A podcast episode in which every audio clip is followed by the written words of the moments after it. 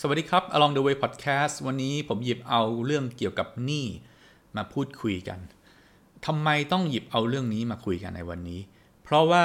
ปัจจุบันเนี่ยอัตราดอกเบี้ยทั่วโลกขึ้นมาสู่ระดับที่เรียกว่าสูงที่สุดในรอบหลาย ๆ ปีเลย ไม่ประเทศไทยก็ต้องได้รับร่างแหไปด้วย อย่างอัตราดอกเบี้ยที่เขาจะเอามาใช้ในการคิดคำนวณอาอย่างเช่น ดอกเบี้ยบ้านอย่างเงี้ยดอกเบี้ยอัตราลอยตัวตรงนี้เนี่ยเขาก็ขึ้นมาจาก 0.25 เป็น 2.25 ถ้าผมจำไม่ผิดนะทำให้คนที่มีภาระในการผ่อนอะไรก็ตามอยู่โดยเฉพาะอย่างบ้านอย่างเงี้ยก็ได้รับ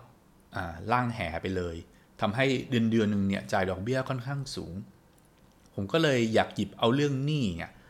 มาคุยกับกับเรื่องดอกเบี้ยเนี่ยแหละ เพราะว่าหนี้เขาบอกว่าดอกเบี้ยนะ ดอกเบี้ยเนี่ยเป็นสิ่งมหัศจรรย์อันดับที่ 8 ของโลกนะ ใน หลาย ๆ คนเขาพูดกัน เพราะว่าอพอมันทบต้นไปแต่ละปีเนี่ยมูลค่ามันเพิ่มขึ้นเรื่อย ๆ แต่ด้านตรงข้ามกับดอกเบี้ยก็คือหนี้หนี้เนี่ยถ้าเราบริหารจัดการไม่ดี มันจะตรงกันข้ามเลย ดอกเบี้ยทำให้คนเนี่ยรวย แต่หนี้เนี่ยก็จะทำให้คนเนี่ยเรียกว่าจน ถ้าเราเข้าใจเรื่องหนี้เป็นอย่างดีเนี่ย มันก็จะทำให้เรา บริหารจัดการชีวิต บริหารจัดการเรื่องของเงินเงินทองทองได้ได้ดีขึ้น ทีนี้เราก็มาดูกันว่าหนี้เนี่ยปกติแล้วมันมีหนี้แบบไหนบ้าง ซึ่งผมสามารถแยกออกมาเป็นได้เป็น 2ส่วนหลักๆแล้วกัน คือหนี้ที่เป็นหนี้บริโภคนะครับหนี้บริโภคนี่ก็คือเรียกอย่างที่เขาเรียกว่าหนี้ครัวเรือนนะหนี้ครัวเรือนเนี่ยบ้านรถนี่ก็เป็นหนี้หนี้ครัวเรือน หนี้บัตรเครดิตหนี้จากการไปซื้อของต่างๆเนี่ยจัดเป็นหนี้ครัวครัวเรือนเขาเรียกว่าเป็นหนี้ที่ไม่ก่อให้เกิดรายได้อ่ากับอีกหนี้อีกแบบหนึ่งก็หนี้ธุรกิจนะครับหนี้ธุรกิจอย่างเช่นอะคุณเอาคุณซื้อเครื่องจักรนะคุณซื้อสิ่งบางอย่างมา เพราะว่าอย่างอะคุณเป็นอ่าสมมุติคุณเป็นยูทูบเบอร์คุณไปซื้ออเครื่องอ อัดวิดีโอกล้องดีๆ ขึ้นมาซื้อคอมพิวเตอร์มาเพื่อทำงานเหล่านี้ผมผมก็จัดว่าหนี้เหล่านี้เป็นหนี้ธุรกิจ ซึ่งจริงๆมันก็มีเส้นบางๆอยู่แหละระหว่างหนี้ที่เป็นหนี้บริโภคกับหนี้ธุรกิจหนี้ธุรกิจแต่หลักการก็คือถ้าหนี้นั้นเนี่ยมันไม่ทำให้เกิดรายได้ใด ๆ ตรงเนี้ยเราเรียกว่าหนี้บริโภค ถ้ามันทำให้เกิดรายได้ก็เรียกว่าหนี้ ทางธุรกิจอย่างบ้านเนี่ยที่ผมอาศัยอยู่ตรงนี้ก็ผมก็จัดอยู่ในกลุ่มที่เป็นหนี้บริโภค เพราะว่ามันเอาเงินในกระเป๋าผมไปอย่างเดียว มันไม่ได้สร้างเงินเข้ากระเป๋าผม ผมไม่ได้ปล่อยบ้านนี้ให้ใครเช่าหรือสร้างรายได้จากมัน ฉะนั้นเนี่ยก่อนที่เราจะกลายเป็นหนี้บริโภคอะไรก็ตามที เราจะต้องรู้จักคิดให้ดีก่อนซึ่งผมก็เรียกว่า ทำเป็นหัวข้อต่างๆ ก็คือว่าอย่างแรกสุดเนี่ยก่อนจะตัดสินใจเป็นหนี้นะในเรื่องใหญ่ๆนะครับเรื่องเล็กๆคงไม่เป็นไร ถ้าเรามีวินัยในระดับระดับหนึ่งไม่ได้ไปผ่อน0%ไม่รู้กี่สิบอย่าง อย่างนั้นเนี่ยน่าจะเหนื่อยจะเกิดปัญหาที่เรียกว่าเดือนชนเดือน เพราะว่าได้เงินเดือนมาแล้วก็ต้องเอาเงินเดือนไปจ่ายทันที แทนที่จะได้เงินเดือนมา แล้วเอาเงินนั้นนะมาสร้างความมั่งคั่งนะครับ ก็จะต้องเอาไปจ่ายกับหนี้เหล่านั้น ทีนี้เนี่ยก่อนที่เราจะตัดสินใจไปเป็นหนี้อะไรก็ตามเนี่ยเราก็ต้องประเมินรายได้รายรับของเราก่อนออแต่หลาย ๆ ครั้งเนี่ยเราชอบประเมินไปในทางที่เเข้าข้างตัวเองนะครับอออย่างคนที่มาเชียร์ให้ซื้อบ้าน ไม่ว่าจะเป็นเซลล์ขายบ้านหรือแบงก์ก็ตามที ก็มักจะเชียร์มักจะดูจากอ่าคุณเคยทำงานตรงนี้ตรงนั้นแล้วก็อ่าคุณเชื่อว่าตัวเองจะมีผู้ผ่อนเนี่ยจะมีรายได้ ในอนาคตที่เพิ่มขึ้น หรืออย่างน้อยขี้หมูขี้หมาต้องเท่าเดิม ไปเรื่อยๆ อีกเป็น 10บสปีนะครับ ซึ่งค่อนข้างจะเหมือนอยู่ในทุ่งลาเวนเดอร์ คือถ้าเป็นสมัยเมื่อก่อนที่การทำงานมันมีความมั่นคง มันไม่ได้เปลี่ยนแปลงอะไร มากมายรวดเร็ว อย่างเช่น ปัจจุบันเนี่ยมันก็คงจะพอจะคำนวณได้ แต่ในยุคนี้เนี่ยการประเมินแบบนั้นผมจัดว่ามีความเสี่ยงที่สูงมาก เพราะเราก็ไม่รู้ว่าเเราจะสามารถทำรายได้แบบนี้ต่อไปได้แน่จริงหรือเปล่า ตรงนี้ก็ต้องขอให้คิดอย่างถี่ถ้วนว่าเราจะอย่างน้อยเนี่ยคือ ถ้าเราจะต้องตัดสินใจไปเป็นหนี้จริงๆเ่ยเงินสัดส่วนเทียบกับรายได้ในปัจจุบันของเรา มันจะต้องอยู่ในระดับที่ไม่ล่มจมอะเพราะว่าถ้าเราไปเอาอัตราที่เขายอมให้เราผ่อนได้มากที่สุดอย่างเช่นคุณได้รับเงินเดือนมาหนึ่งอ่าหนึ่งแสนก็ได้สมมติหนึ่งแสนบาท ก็อาจจะให้คุณผ่อนได้ห้าหกหมื่นเลยก็ได้นะครับ แต่ถามว่าถ้าคุณผ่อนแบบนั้นความเสี่ยงคุณจะมหาศาลมาก แล้วถ้าคุณไปผ่อน คุณก็จะใช้ชีวิตอย่างน่าหนาดมาก เพราะว่ามันทำให้คุณแทบไม่เหลือเงินไปทำอะไรอย่างอื่นเลย นอกเหนือจากคุณทำงานนะคุณใช้เวลาชีวิตของคุณไปกับงานที่คุณอาจจะไม่ได้ชอบมันเลยก็ได้ แล้วก็เอาเงินเหล่านั้นเนี่ยนะมาโปะ ในสิ่งของนอกกายตัวนี้ของคุณ คุณจะรักมันแค่ไหนก็ตามที แต่มันก็คือสิ่งที่เป็นเรียกว่าเป็นสิ่งของนอกกายอะ่ะอ่าแล้วก็มีความไม่แน่นอนในตัวมันสูง อาจจะพังมันอาจจะไฟไหม้อะไรอย่างเงี้ยคุณโอ้โหมันคือการที่จะใช้เงินสัดส่วนขนาดนั้นในการผ่อนเนี่ยเป็นเรื่องที่มีความเสี่ยงจนเกินไปมาก ๆ เลย ผมแนะนำว่าในการที่จะผ่อนบ้าน ควรจะผ่อนไม่เกิน 30%อันนี้เนี่ยไม่ได้เป็นแบบโลกสวยหรือไม่ได้มีหลักการหลักอะไรทั้งสิ้นนะครับ หลักกูเนี่ยแหละ คือผมผ่อนดูแล้วแล้ว 30%เนี่ยรู้สึกว่าเราไม่เบียดเสียด เราไม่อัตคัดจนเกินไป เรายังใช้ชีวิตได้ เรายังมีเงินไปซื้อสิ่งที่เราต้องการ เรายังมีเงินไปลงทุนได้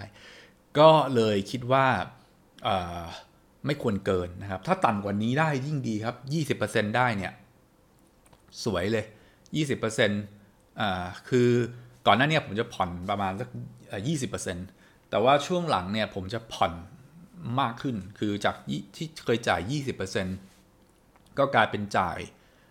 สามสิบเปอร์เซ็นต์แทน เพราะว่า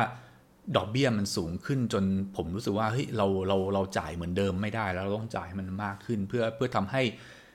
หนี้เนี่ยมันมันหายไปให้เร็วที่สุดอ่าถัดมาเรื่องต้องเข้าใจเรื่องของการเข้าใจเขาเรียกว่าจิตวิทยาของความอยากได้อยากมีของเรานะครับ คือก่อนหน้าเนี่ยผมก็ก่อนที่จะมีบ้าน เราก็จินตนาการวาดฝันว่าถ้ามันมีบ้านเราจะสามารถที่จะเอาบ้านมาแต่งททำ home theater ทำห้องทำงานส่วนตัวทำห้องนอนที่มันอย่างที่เราต้องการ แล้วก็เราก็จะรู้สึก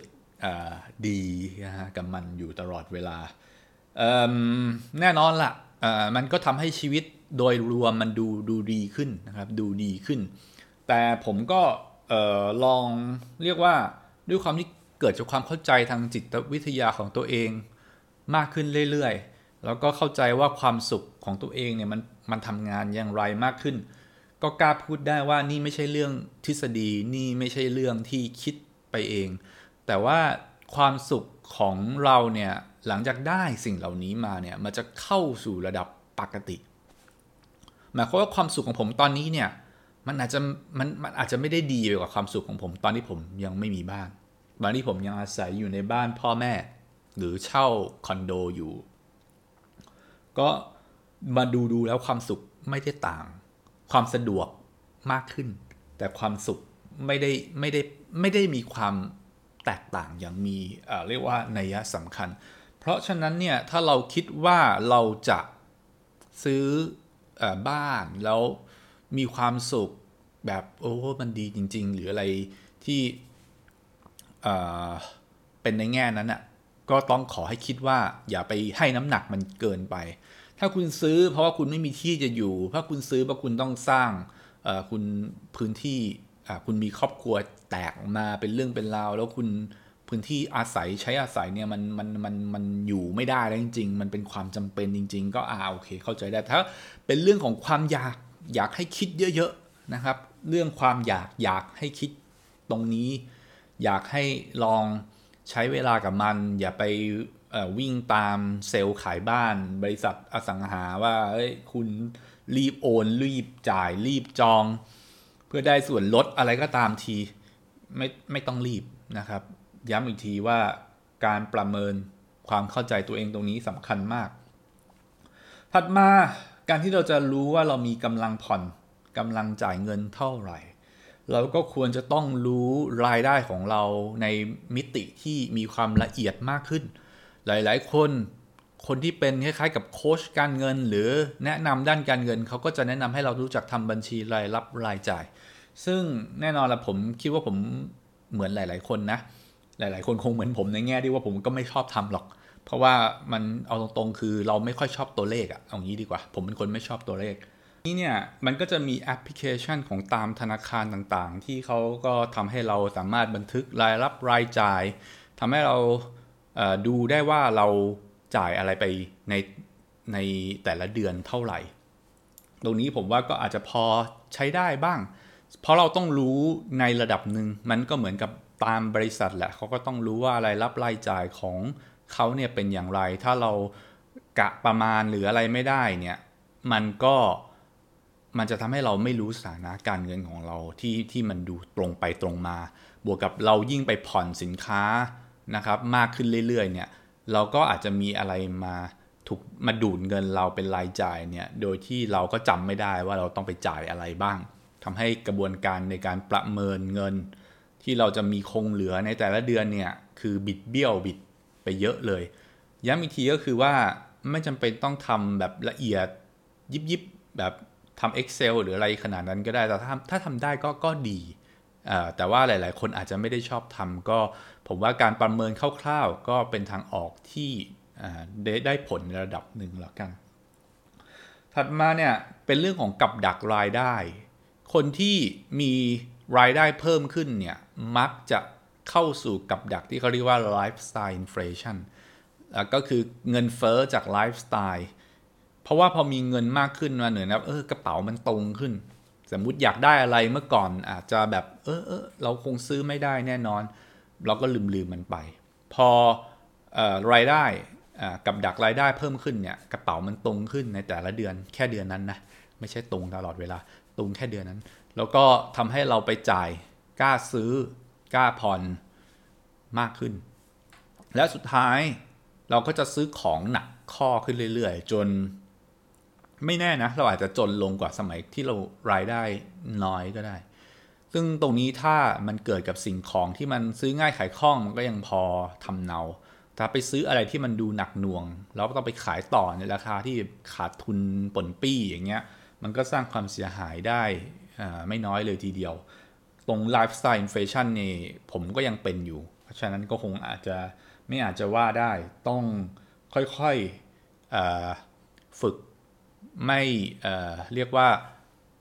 เอาแต่จะซื้อตะบี้ตะบันซื้อต้องเข้าใจว่าอะไรที่มันเป็นสิ่งจำเป็นไม่จำเป็น และเราสามารถจ่ายได้แค่ไหน เรื่องนี้เป็นเรื่องที่ยากนะครับ ก็เอาใจช่วยให้ทุกคนผ่านพ้นกับดักนี้ไปได้เหมือนกัน ถัดมาเป็นเรื่องเกี่ยวกับความเชื่อผิดผิดผมอาจจะ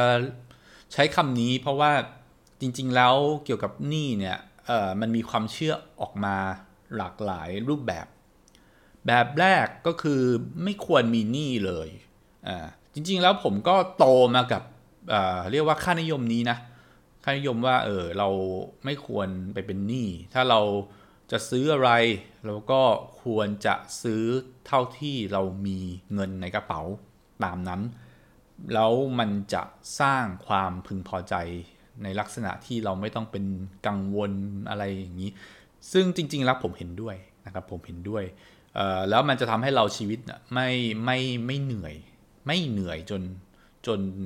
เกินไป ไม่เครียดจนเกินไป แต่จริงๆแล้วเนี่ยการมีหนี้ที่เป็นหนี้เพื่อการ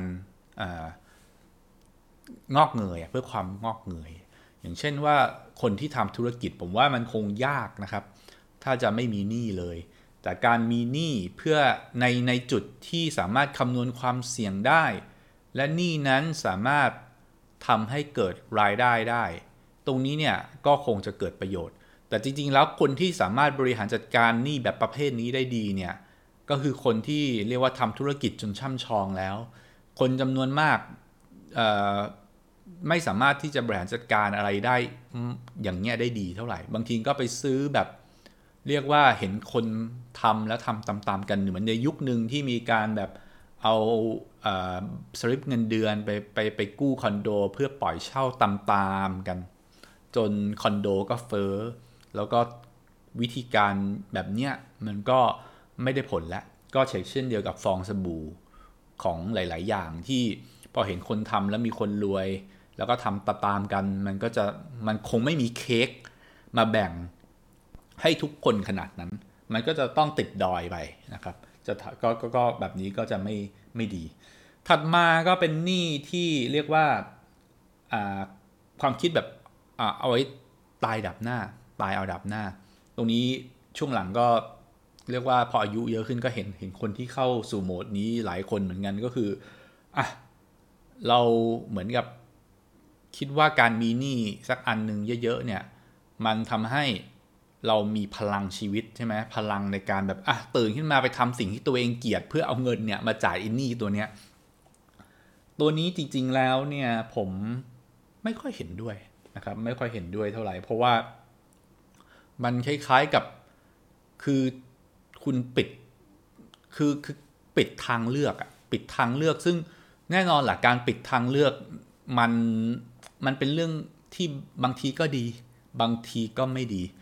คือบางทีก็ดีหมายความว่าอะไร หมายความว่าถ้าเรื่องนั้นเนี่ยมันเป็นเรื่องที่คุณต้องการที่จะทำให้มันไม่มีทางเลือกเยอะไม่ฟุ้งซ่าน แล้วก็พุ่งตรงไปข้างหน้า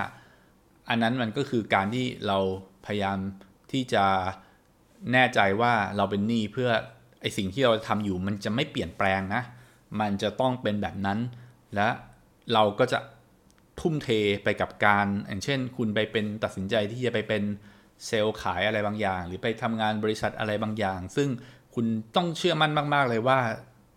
คุณจะอยู่กับมันไปได้เรื่อยๆ แล้วก็ผูกตัวเองไม่เปลี่ยนอาชีพ ไม่ทำอะไรอย่างอื่น ตรงเนี้ยผูกเข้ากับหนี้ซึ่งมันอาจจะ work ในบางช่วงชีวิตก็ได้มั้ง ผมใช้คำว่าก็ได้มั้ง เพราะว่าผมก็ไม่แน่ใจว่ามันถูกหรือเปล่า แต่ที่ที่รู้อย่างหนึ่งคือมันปิดโอกาสชีวิตของเราไปเยอะเหมือนกัน เพราะว่าถ้าเกิดว่าคุณยิงอยู่ในช่วงที่คุณก็ยังไม่รู้หรอกว่าอะไรก็ตามอย่างที่คุณทำอยู่เนี่ยมันมันคือสิ่งที่มันมันคุณมีความสุขที่จะทำมันหรือเปล่า แล้วคุณไปมีหนี้ก้อนเบลเลอร์เธอเลย แล้วแล้วงานที่คุณทำอยู่อาจจะมี รายได้ที่จะให้คุณจ่ายไอ้หนี้ก้อนเบ้อเร่อเบ้อเทิ่มเนี่ยได้ แต่มันเป็นงานที่เฮงซวยมากเลยอย่างเงี้ย คุณก็แบบเหมือนคุณตื่นเป็นซอมบี้ขึ้นมาทุกเช้าเพื่อไปทำงานเฮงซวย แล้วเอาเงินมาจ่ายหนี้ไอ้หนี้ก้อนเนี่ยแหละนะครับ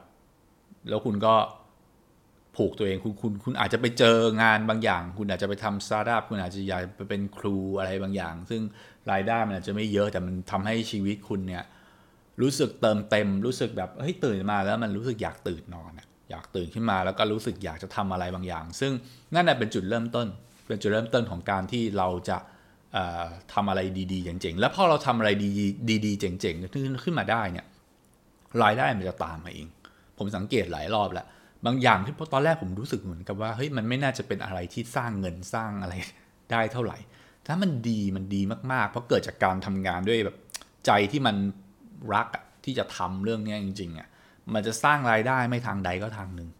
ตรงเนี้ยเราแทบเราเราเราไปค่าขีดค่าโอกาสตรงเนี้ยทิ้ง เพราะไอ้นี่ก้อนเนี่ยที่คุณไปสร้างมา ซึ่งตรงนี้เนี่ยก็ไม่อยากให้ผู้ฟังนะครับ หรือใครก็ตามต้องมาติดกับดักนี้นะครับ เพราะว่าชีวิตคนเราเนี่ยจริงๆแล้วมันไม่มีอะไรสำคัญเท่ากับเวลาในชีวิตของเรา บ้านรถหรืออะไรเนี่ยมันเป็นสิ่งของมันเปราะบาง นะครับ อย่างที่บอกไปบ้านก็คุณมาจะพังก็ได้ไฟมันจะไหม้ก็ได้หรือมันจะถูกยึดก็ได้รถก็อาจจะไปชนพังเละเทะก็ได้แต่สิ่งเหล่านี้มันก็ผ่านมาแล้วก็ผ่านไปได้ แต่แต่แต่เวลาของชีวิตของคนเราเนี่ยมันมันมันผ่านแล้วมันไม่ย้อนกลับนะครับมีแต่ว่าเราใกล้ตายมากขึ้นอย่างอย่างอย่างผมก็เข้าสู่วัยกลางคนแล้วเนี่ยก็จะรู้สึกว่าเวลาในชีวิตมันก็จะเหลือน้อยลง เราก็จะรู้สึกเสียดายชีวิตนะครับ เสียดายเวลาชีวิต ถ้าเราต้องเอาเวลาเนี่ยไปทำอะไรที่แบบมันไม่ไม่มีคุณเราเราไม่ได้รู้สึกว่ามันมันมันมันมันน่าทำนะครับเหมือนเรียกว่าอย่างที่ผมเรียกว่าเป็นงานเฮงซวยนะครับ คือนั่งทำงานเฮงซวย ทุกวี่ทุกวัน มันจะมีประโยชน์อะไรกับชีวิตนี้ก่อนตายใช่ไหมครับ ทีนี้เนี่ยเราก็เลยอาจจะต้องดูว่าเราเนี่ยมีอายุ เท่าไหร่ แล้วก็มีการกล้ารับความเสี่ยงได้มากน้อยแค่ไหนนะครับ ก่อนที่จะตัดสินใจเป็นหนี้ก้อนใหญ่ เพื่อไม่ทำให้เป็นการไปปิดโอกาสในชีวิตของตัวเราเองแล้วกันนะครับ ก็วันนี้นะครับพูดเรื่องหนี้มาก็พอสมควรแล้วก็เดี๋ยวถ้ามีอะไรดีๆนะก็จะมาอัปเดตผ่านช่องนี้ต่อไปสำหรับวันนี้สวัสดีครับ